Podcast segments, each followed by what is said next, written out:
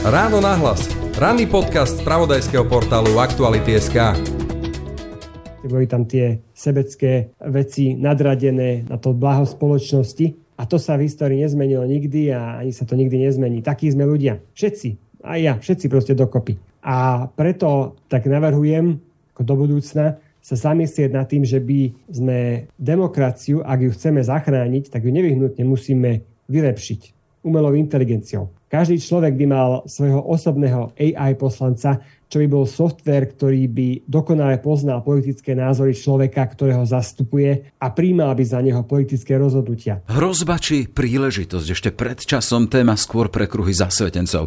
Aktuálne hit, ktorý zamestnáva, ale aj baví masy.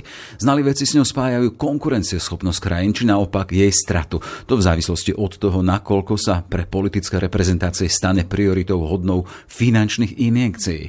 Umelá inteligencia, a to aj ako párny stroj sú súčasnosti. Čo dokáže, kde sa vzala a kam nás môže doviesť. Máme sa obávať či tešiť. Téma pre počítačového vedca, ktorý hovorí, že umelá inteligencia je jeho život.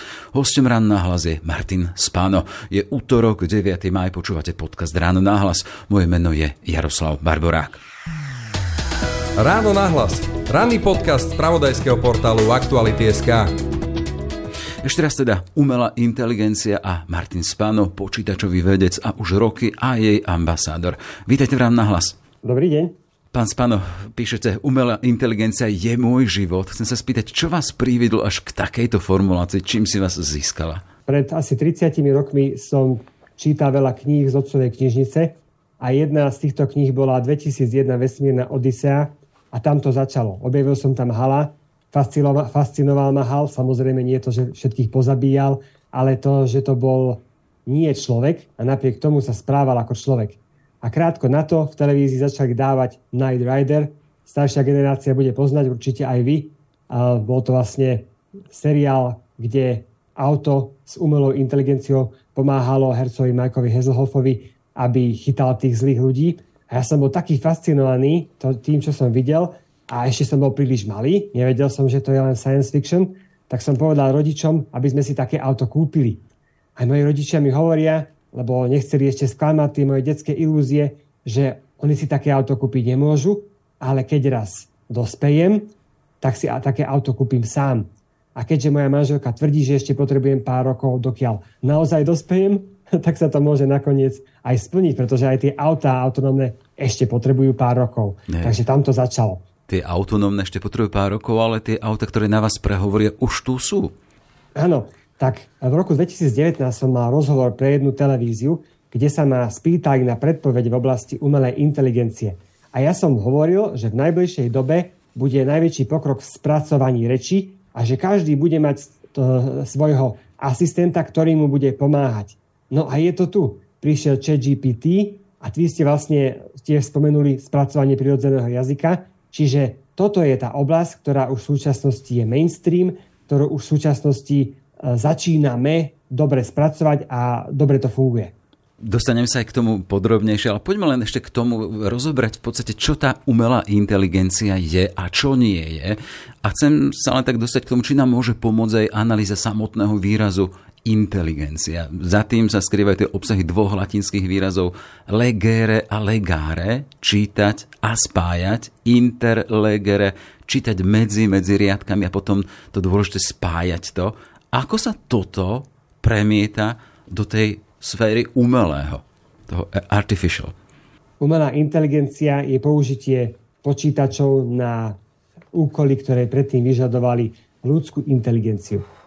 Iná definícia by mohla byť, že je to vlastne autonómny systém, ktorý sa dokáže autonómne rozhodovať. No, je to taká zložitá, je to taký vlastne názov, ktorý nie je úplne šťastný, pretože nám evokuje v prvom rade také rôzne dystopické vízie ako Terminátor. A vlastne aj ten, tí ľudia, ktorí vymysleli to slovo umelá inteligencia, neskôr lutovali to, že to vymysleli, pretože to práve vedie k týmto dystopickým názvom.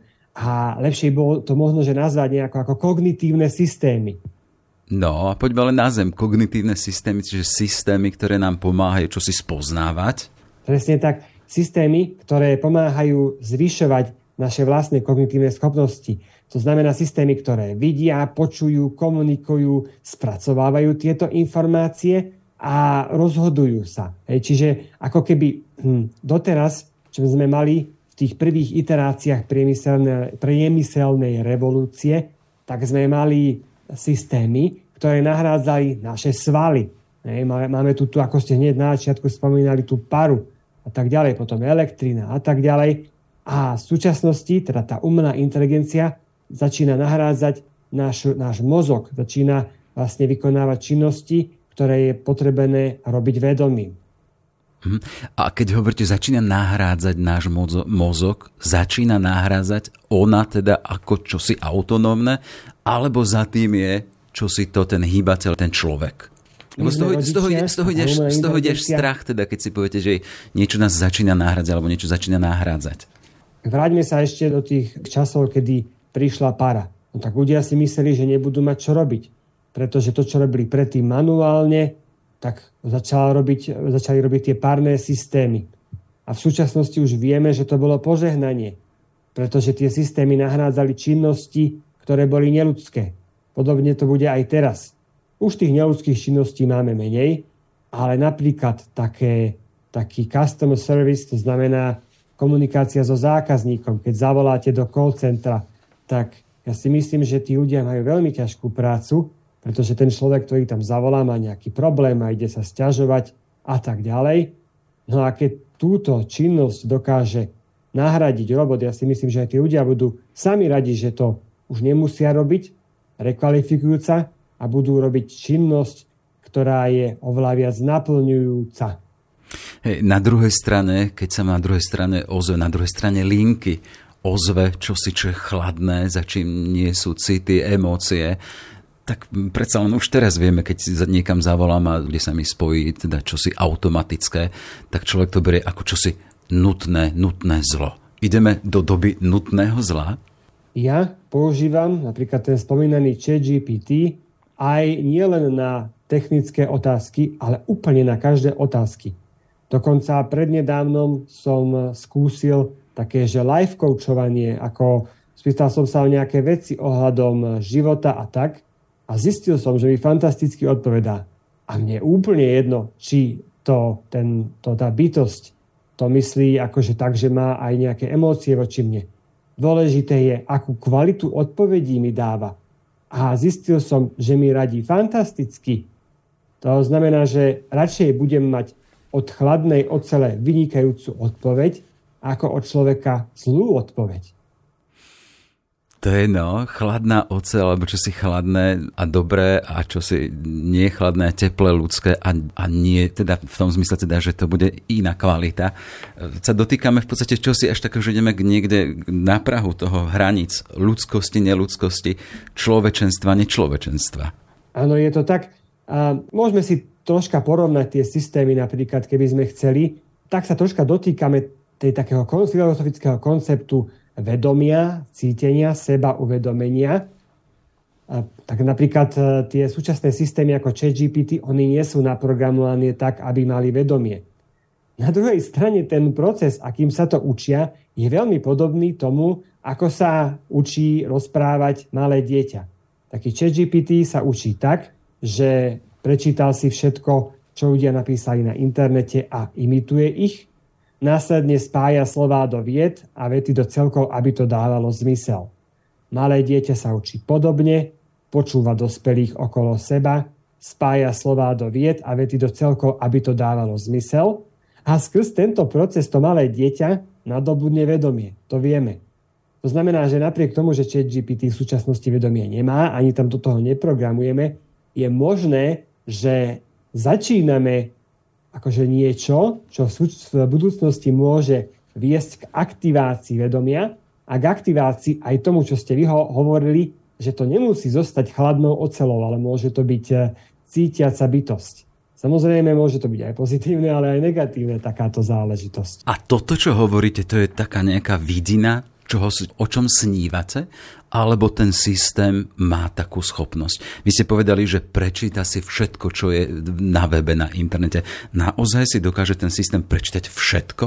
Totalitu napísané? Áno, na, to, na tom nie je žiadna záhada, že okolo polovicu webu to vstrebalo a z toho vlastne sa natrénovalo a to, čo nám odpovedá vlastne ten chat GPT, to je vlastne len to, čo vlastne človek samotný vyprodukoval. Častokrát vidíme novinové články, televízne správy, v ktorých je napísané umelá inteligencia odpovedá alebo myslí si toto a toto. Nie je to správne. To si myslí človek. Pretože umelá inteligencia to berie z ľudských názorov. Tak to je správne. Čiže um, ona ešte zatiaľ nie je kreatívna a to je aj vlastne ten priestor pre človeka blízkej budúcnosti aj, aj v tej dlhodobejšej budúcnosti, že napriek zdaniu kreativity človek je ešte veľmi dôležitý, pretože učí sa tá umelá inteligencia z diel ľudí, z kreativity ľudí. Čiže ešte stále zostáva pre človeka kreativita v tom svete. To niečo, čo, čo má význam, alebo to, čo tým človek, čím človek pridáva nejakú niečo. Hej, hovoríte stále o tom teda, že tá umelá inteligencia je stále závislá na človeku, na svojom tvorcovi, ale tam dodávate to, že, že ešte, ešte, zaciaľ. To je naozaj tak, že teda tam môže prísť moment, keď začne byť autonómna? Pred 5 rokmi, keby sa niekto zamyslel nad tým, čo bude, ja som sa vtedy zamyslel a zamýšľal a vedel som o tom, že ChatGPT príde, ale taký bežný človek sa nad tým ani nezamýšľa, ani nepredpokladal, že to príde. A už vôbec nie, že to budeme zrazu všetci radi využívať a že to bude také populárne. A takisto aj vy, keď sa ma teraz spýtate na takúto otázku, tak vám poviem toľko, že o 10 rokov to bude niečo, a nie iba jedna vec, ale veľa vecí, ktoré ani netušíme, že sú prvom rade možné a budú, tak, ani, budú populárne a nebudeme si vedieť potom predstaviť život bez toho takisto, ako pred 5 alebo 10 rokmi, sme nevedeli o príchod týchto veľkých jazykových modelov. Čiže ako Niels Bohr hovorí, predpovedať je zložité, obzvlášť keď sa jedná o budúcnosť. Ale ja osobne, podľa toho, ako vidím vlastne ten svet umelej inteligencie, predpokladám, že to vedomie je v prvom rade niečo, čo nenaprogramujeme vedome, tie vedomie a emócie nenaprogramujeme, takže si povieme, ideme do toho, ale že to proste vznikne nejakým e, spôsobom samo. A že to raz nastane, nepredpokladám, že to bude do desiatich rokov, dávam asi takú, dávam celkom veľkú šancu, ale takú nie úplnú, takých 60%, že to bude povedzme 20 rokov. A čo sa týka nekonečna do budúcna, tak som presvedčený, že raz to nastane. Hej, keď akože berieme, ja neviem, 100 tisíc alebo 100 tisíc rokov. Určite raz to nastane.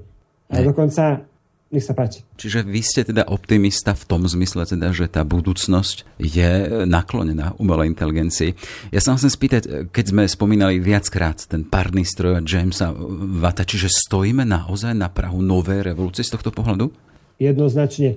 Stačí sa pozrieť na to, že prišlo pár vecí, ešte len v súčasnosti tie generátory obrázkov, generátory textu, generátory videa a už rozprávame o tom, ako sa to dotkne polovicu zamestnaní. A to je ešte sme nič nevideli. Čo keď prídu ešte pokročilejšie systémy, ktoré budú vedieť, e, ako som teraz spomínal, veci, o ktorých ani netušíme.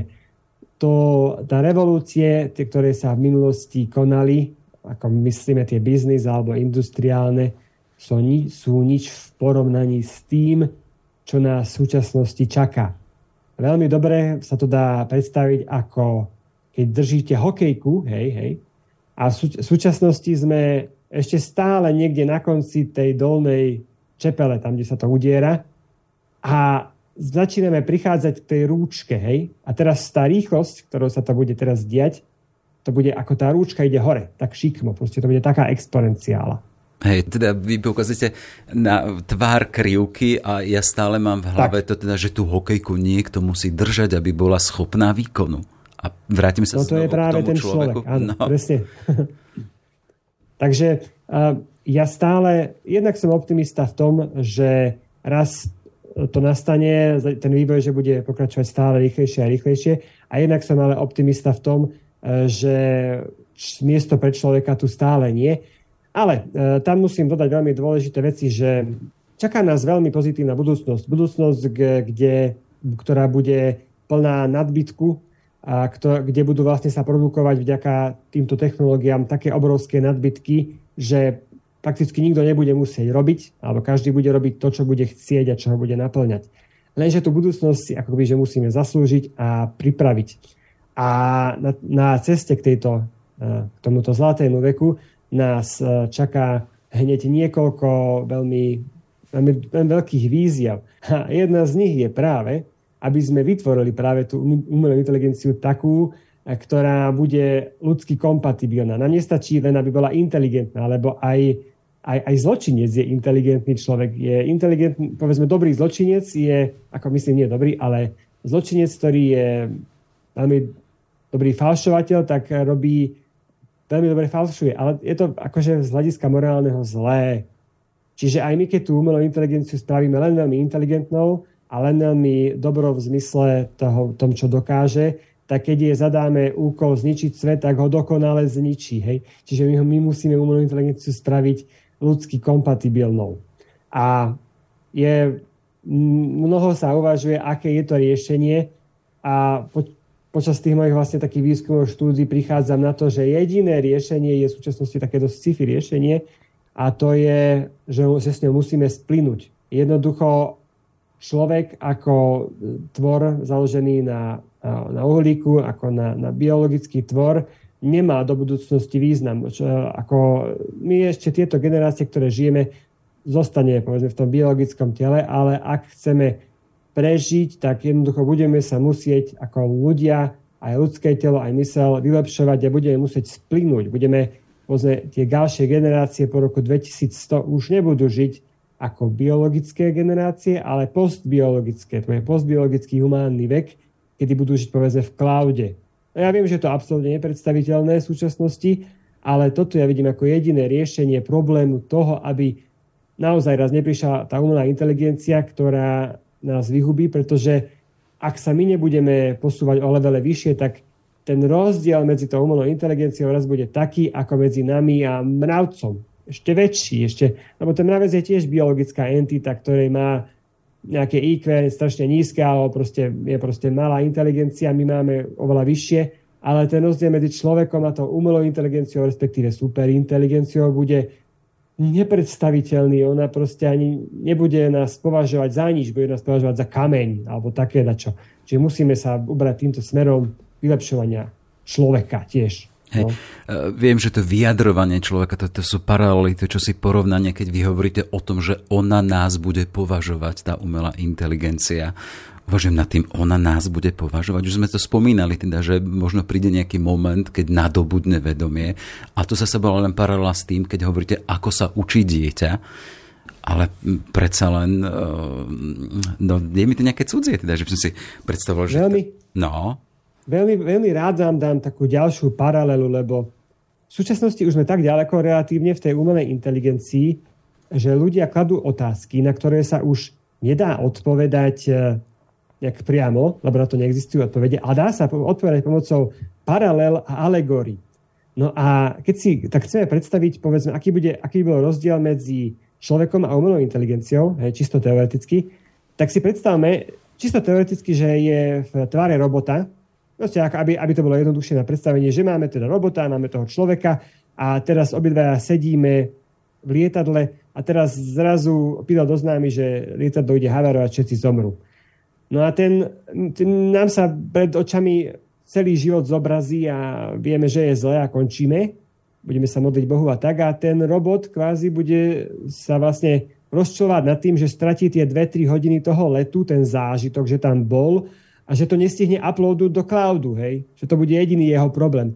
Čiže tie, tie, to sa ani nedá predstaviť, ako bude také niečo myslieť, hej? lebo potenciálne také niečo môže byť akože nesmrteľné. E, ďalšia taká paralela, že tým, že to bude v cloude a budú tie systémy prepojené v cloude, tak e, môže, mať, môže byť super, mm, super empatické, super schopné sa vžiť do toho druhého. Prečo? To ako keby sme my všetci ľudia videli každému druhému do hlavy a každému druhému sme, sme vedeli cítiť, čo on cíti, tak by sme ho lepšie chápali a nerobili by sme veci, ktoré robíme. No toto sú také paralely, ktoré ma napadajú. Veľmi ťažko sa to vysvetľuje, áno. To jasné, len stále sa vrecem k tomu, že kedy a akým spôsobom môže nastať ten moment, keď tá umelá inteligencia alebo to v úvodzovkách, ktoré teraz aktuálne spája to, čo vytvoril človek a dokáže to veľmi rýchlo robiť, lebo sú na to algoritmy, príde k momentu, že sa nejakým spôsobom odpojí a začne mať nejaké vlastné vedomie?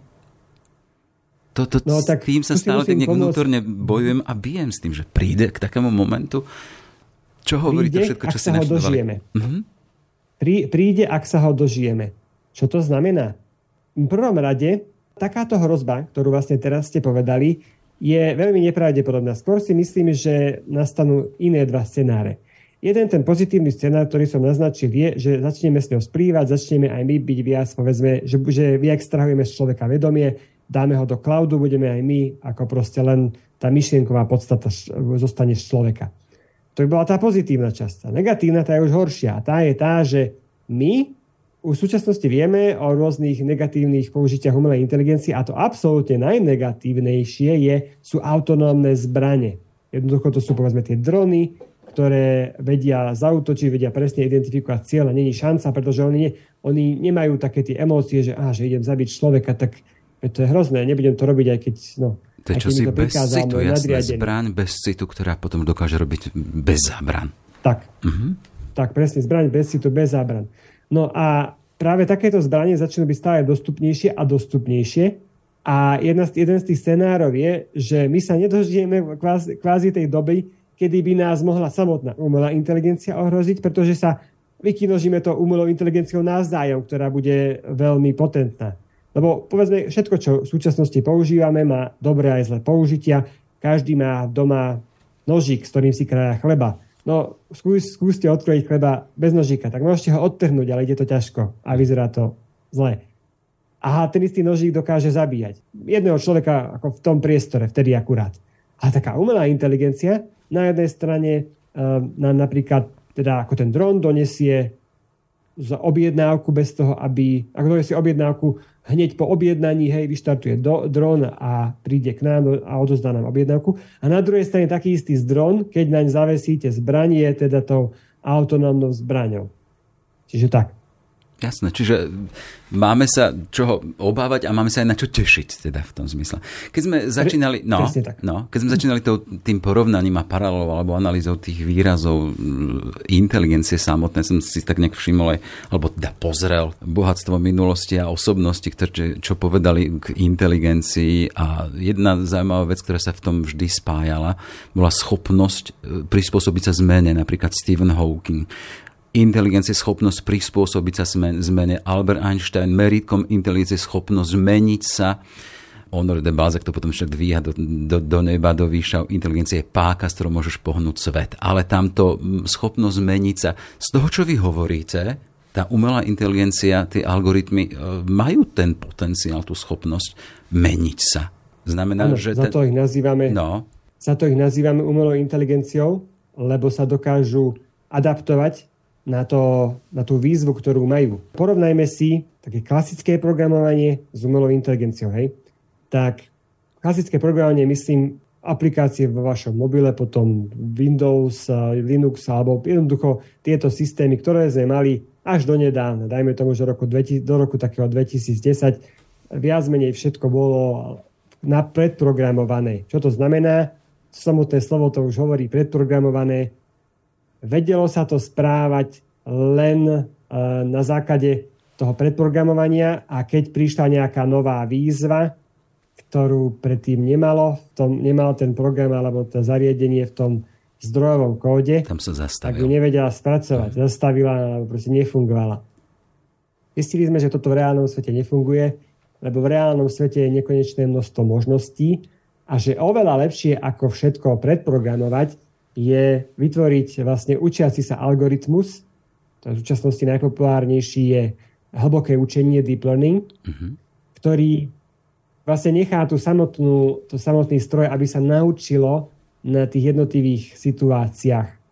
A týmto spôsobom sa dokážeme, dokážeme obsiahnuť oveľa väčšie množstvo, prakticky všetko. Čiže v súčasnosti to pracuje na pravdepodobnosti. Hej, všetko. To znamená, že aká je najpravdepodobnejšia reak- najpravdepodobnejšia dobrá reakcia na túto situáciu.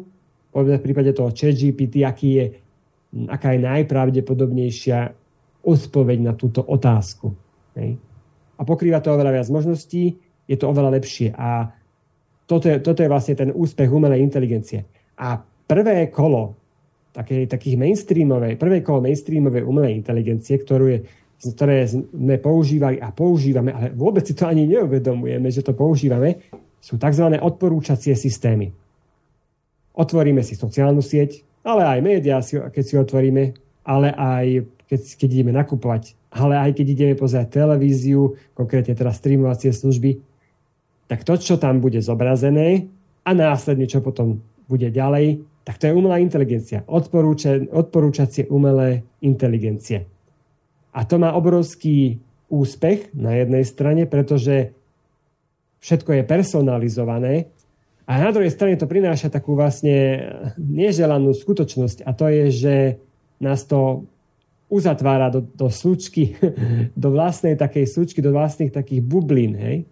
Alebo povedzme, ten človek, ktorý má určitý názor, tak si prečíta na tom médiu články, ktoré potvrdzujú na jeho názor. Médium má záujem, aby zostal a čítal ďalej, a tak mu podsúva stále také isté články. A on, on má pocit, on má pocit, že ten svet je presne, ako si to on dopredu predstavil a nijak inak a tí ostatní nemajú pravdu. A toto spôsobilo, začínam sa už trocha dotýkať politiky, obrovskú polarizáciu spoločnosti. Jednoducho, tak je, v minulosti sme mali takúto polarizáciu v prípade náboženstiev, že boli proste, niekto bol zanietený pre toto, druhý bol pre toto. A v súčasnosti už takmer pre každý názor máme zanietenie, pretože práve algoritmy umelej inteligencie na pozadí nás v tom zanietení podporujú. A do toho opäť sa vrátime, zídeme na zem a prídeme k tomu teda, že za tým musí byť človek, ako sa teraz veľa hovorí o potrebe kritického myslenia, rozlišovania. A ďalšia vec z toho, čo hovoríte, vyplýva teda to, aby niekto, aby tu boli ľudia, alebo priatelia, alebo kto si ďalší, kto toho človeka, ktorý je v nejakej bubline, ktorý vysí na svojom účte, ktorý je zásobovaný tými informáciami, ktoré sa v podstate reťazia, aby ho vytiahol a ukázal mu zase ten kontext čoho si širšieho. Nie? Nebude táto doba vyžadovať akúsi dobu toho, že interakcií, socializácie, priateľstva? Keď čo si veľmi akcia vyvoláva to... reakciu, no, aby sme prežili v zdraví. Veľ, veľmi správne ste to povedali. Ja teraz pripravujem krátky film, bude sa volať Slučka uh-huh. a bude vlastne presne o tom, ako nás e, tieto algoritmy umelej inteligencie udržiavajú v slučkách. A na konci ponúkam vlastne to riešenie, môžem prezradiť, lebo aj tak to bude robené troška tak alegoricky, takže, a, takže môžem prezradiť, že vlastne to riešenie je presne to, čo vy hovoríte, že nebyť na tých sieťach celé dny a nežiť ten život uh, iba na tých sieťach a v tých uh, na videách alebo tak, ale ísť von medzi ľudí a stretávať sa, komunikovať rozvíjať to, čo je to ľudské komunikácia a networking a príjmanie tých cudzích názorov je tiež strašne dôležité. Je dosť možné, že sa o tom takisto ako teraz máme povedzme náboženstvo a etiku na školách, tak za nejaký čas budeme musieť učiť takéto niečo, že netreba sa uzatvárať, ale treba príjmať cudzie názory, že to bude musieť byť aj súčasťou syllabusu, pretože inak budeme stále, stále sa uzatvárať do väčších súčiek a polarizácií a až to môže vyvrchojiť uh, tomu, čo sa v súčasnosti deje, že už máme v podstate v každej krajine, dalo by sa povedať, skoro dva póly, len že neexistuje už, že všetko začína byť čierno-biele, ako keby, čo nie je pravda, že svet je farebný, ale tieto algoritmy spôsobujú tú čiernobielosť, čiernobiele videnie sveta. No a bohužiaľ je to kvôli tomu, že vlastne tie sociálne siete zistili, že práve keď je to čiernobiele a keď je to takéto kontroverzné, tak vtedy sa to najviac pozerá a na to môžu najviac zarábať. Čiže ako v podstate za tým ako keby túžba zarábať. No tak to, na to sa dá tiež odpovedať povedzme nejakou rozumnou reguláciou, tak teraz e, napríklad čo sa týka oblasti umelej inteligencie, tak Európska únia ide prijať ten EU AI Act. Nastal tam taký veľký problém, že vlastne oni ho už nejaký čas pripravujú, všetko vyzeralo fajn. A teraz prišli tieto veľké jazykové modely a no. celý ten koncept ako proste dostal facku, pretože tie nezapadajú do toho tieto veľké jazykové modely. Ono tie veľké jazykové modely samozrejme nie iba v regulácii narobili neporiadok, ale som chcel teda poukázať na to, že sa to bude musieť ešte zapracovať, ale je to, je to krok správnym smerom, podobne ako GDPR bolo správnym smerom ochrane dát, tak aj tento EU AI Act bude podľa mňa správnym smerom smere regulácie umelej inteligencie. Hej. Umelá inteligencia, dobrý sluha a zlý pán, naznačili sme jedno aj druhé, ale chcem sa spýtať aktuálnu vec predsa len, keď hovoríme o tom, že môže pomôcť tie schopnosti nejakým spôsobom prezrieť si celý svet webu, toho, čo bolo napísané, čo bolo povedané. Hovoríte o tej ponuke viac za človeka do slučiek. Sme v predvolebnej kampani, síce nie je ešte oficiálne, ale predsa len už sa to celé chystá na to. Máme tu e, týmy politických programátorov, kam kampaní. Do tohto akým spôsobom môže vstúpiť ako dobrý sluha či zlý pán samotná umelá inteligencia. Sme možno pred novou podobou aj samotných kampaní. Tak eh, ja vlastne už dlhšie zastávam názor, že takisto ako ľudia nevedia riadiť autá a nemali by ich riadiť, mali by byť autonómne autá, ktoré budú riadiť za nás, takisto si myslím, že nevieme riadiť štát. Ako, pretože keď sa pozrieme do histórie, tak e, tí lídry, ktorí riadia štáty, alebo aj v minulosti riadili štáty, tak absolútne drvivej väčšine to bolo nejaká seba potreba, alebo proste boli tam tie sebecké veci nadradené na to blaho spoločnosti. A to sa v histórii nezmenilo nikdy a ani sa to nikdy nezmení. Takí sme ľudia. Všetci. Aj ja. Všetci proste dokopy. A preto tak navrhujem, ako do budúcna sa zamyslieť nad tým, že by sme demokraciu, ak ju chceme zachrániť, tak ju nevyhnutne musíme vylepšiť umelou inteligenciou. Každý človek by mal svojho osobného AI poslanca, čo by bol software, ktorý by dokonale poznal politické názory človeka, ktorého zastupuje a príjmal by za neho politické rozhodnutia. Čiže na Slovensku namiesto 150 skutočných poslancov by sme mali 5,5 milióna AI poslancov, ktorí by promptne vždy rozhodovali to bola demokracia na steroidoch. Samozrejme, že je to ešte taký sci-fi koncept, ale osobne som presvedčený, že automatická vláda by bola oveľa prospešnejšia a že to je vlastne jediná cesta na záchranu demokracie vo svete. No a keď, sa, keď si ešte pozrieme tie predvolebné kampane, tak na Slovensku sa to ešte až tak tá umelá inteligencia veľmi nevyužíva, ale povedzme v Amerike, tam už sú tie jednotlivé klipy alebo tie jednotlivé formáty prispôsobované a ponúkané na základe demografie. Znamená, že keď máte konzer, že vlastne ten istý politik sa môže prihovárať rôznym ľuďom tak, ako to tí ľudia chcú počuť. Konzervatívcovi sa budú zobrazovať na tých sieťach konzervatívne veci, liberálovi liberálne. A každý bude počuť, že ten politik rozpráva tak, ako ja chcem počuť, budem ho voliť. Na Slovensku toto ešte zatiaľ nevyužíva. Na Slovensku sa skôr využívajú tie algoritmy umelej inteligencie. Som si všimol teda na tých krátkých uh, sociálnych sieťach Instagram, uh, TikTok alebo YouTube Shorts, že už politici niektorí výrazne uh, zistili, ako tam môžu získať popularitu a presadiť svoj názor. Som si všimol, že tam vlastne prišli na to, ako ten algoritmus funguje. No a len keď hovoríme teda stále teda dobrý sluha, zlý pán, aktuálna politická kríza, výmena vlády, predsa len tie vaše vízie a to, čo máte našledované, to, nad čím rozmýšľate, vedeli by ste poradiť, ako sa hýbať teraz z tých 5 mesiacov pred voľbách? Teda čakáme na to, prezidentka má vymenovať vládu úradníkov, nebudú to politici, povedala teda to, že pôjde o úradníkov, ktorí niktorý z nich nebude kandidať vo voľbách, čiže nebude sa nejakým spôsobom snažiť priviazať na seba potenciálnych voličov. Tá vláda úradníkov a umelá inteligencia, čo im, v čom im môže pomôcť? Veľmi nerád sa vyjadrujem k politickým témam, uh-huh. lebo ja som technológ a necítim sa byť kompetentný a v tomto nejak povedať. Samozrejme, že mám svoj názor nejaký, ale veľmi nerád by som ho akože prezentoval.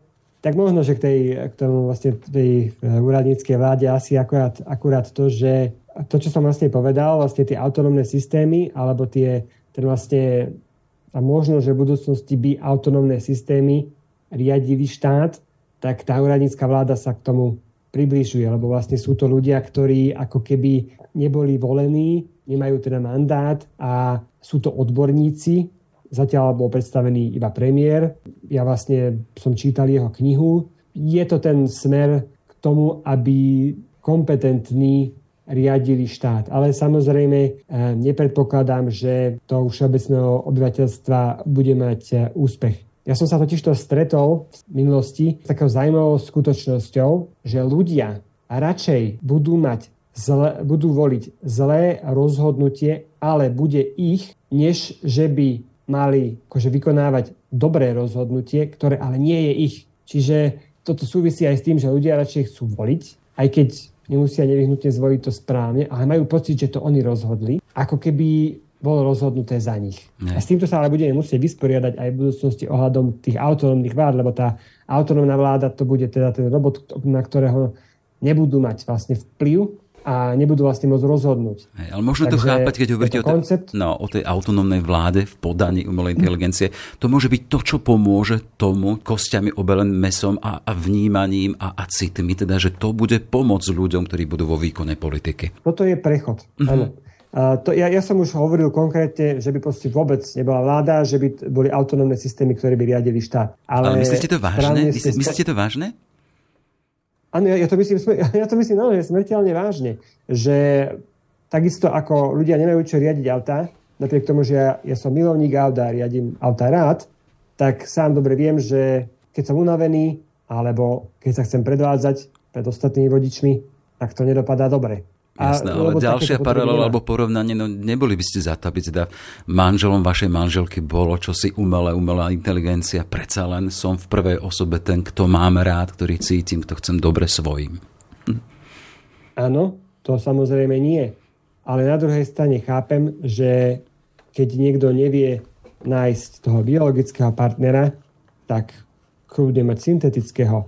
Ako, lebo také pojmy ako uh, druhizmus, to tu asi človek nepozná, skôr sa stretáva s pojmy ako rasizmus alebo xenofóbia, nacionalizmus, ale ako náhle tie roboty budú stále lepšie a lepšie, tak sa objaví aj pojem druhizmus, ktorý vlastne ako keby hovorí o tom, že iné druhy, povedzme na tom syntetickom základe, sú menej cenné, čo si ja nemyslím. Ako to, že my sme inteligentní a že my dokážeme um, cítiť a takto nie je iba výsada uhlíkovo založených bytostí, ale to môže byť kľudne to môže byť kľudne aj syntetické bytosti. Hej. Čiže keď... Blade Runner, uh-huh. je normál. No. Hej. Čiže keď ja som teda to spájal, teda keď hovoríme tú vládu, vy hovoríte o autonómnej akejsi teda vláde umelej inteligencie, ja som teda hovoril o tom, že to by mal byť ten, kto to pomáha tej klasickej vláde ľudí, politikov.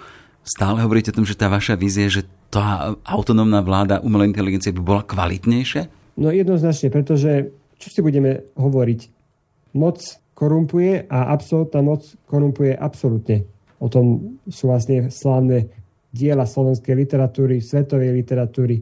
To znamená, nechytete do politiky s akýmkoľvek dobrým úmyslom, neskončíte s ním.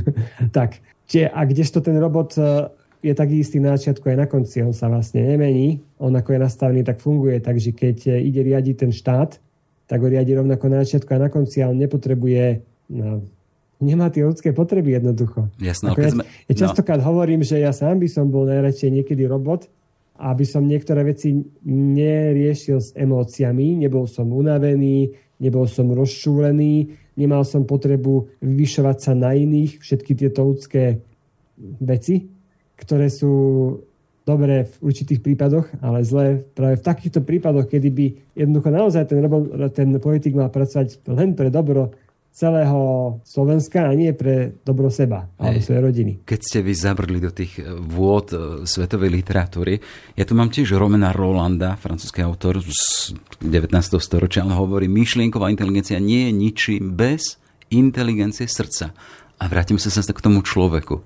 Ja vlastne od Romena Rolanda zase mám rád Petra Lucia, to je, to je no, moje obľúbené no. dielo, strašne krásne.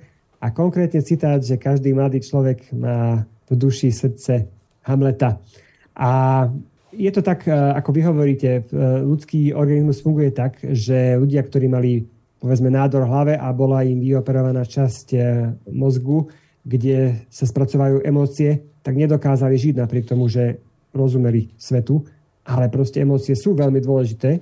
No ale to, to je stále len ten ľudský organizmus, ten biologický a syntetický organizmus, organizmus môže fungovať nezávisle. Aj, aj funguje, veď ako taký chat GPT nepotrebuje mať emócie na to, aby vám dával skvelé odpovede.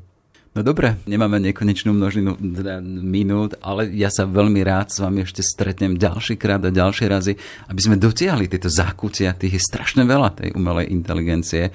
A keď ste končili teda to, že to GPT nám ponúka zaujímavé a inteligentné odpovede, tak poďme dopredu a uvidíme, čo, čo nám priniesie tá najbližšia budúcnosť. Toľko teda umelá inteligencia a jej ználec či ambasádor Martin Spano. Ďakujem veľmi pekne za váš čas, za vašu expertízu a za vaše vízie. Ďakujem aj veľmi pekne za pozvanie a ja som presvedčený tiež o tom, že neprebehne dlho času, znova tu budú veľké zmeny, pretože v tej umelej inteligencii to beží strašne rýchlo a že zasa budeme mať o čom hovoriť. Ráno nahlas. Ranný podcast z pravodajského portálu Aktuality.sk. Na záver ešte pripomeniem, že u nás vychádza aj nová podcastová séria s názvom Telo. Bude o problémoch aj pseudoproblémoch, ktoré s ním zažívame. Prvý diel vyšiel už túto nedelu. Predpokladom jeho vypočutia je registrácia do služby Aktuality navyše. Všetky podcasty z pravodajského portálu Aktuality.sk nájdete na Spotify a v ďalších podcastových aplikáciách.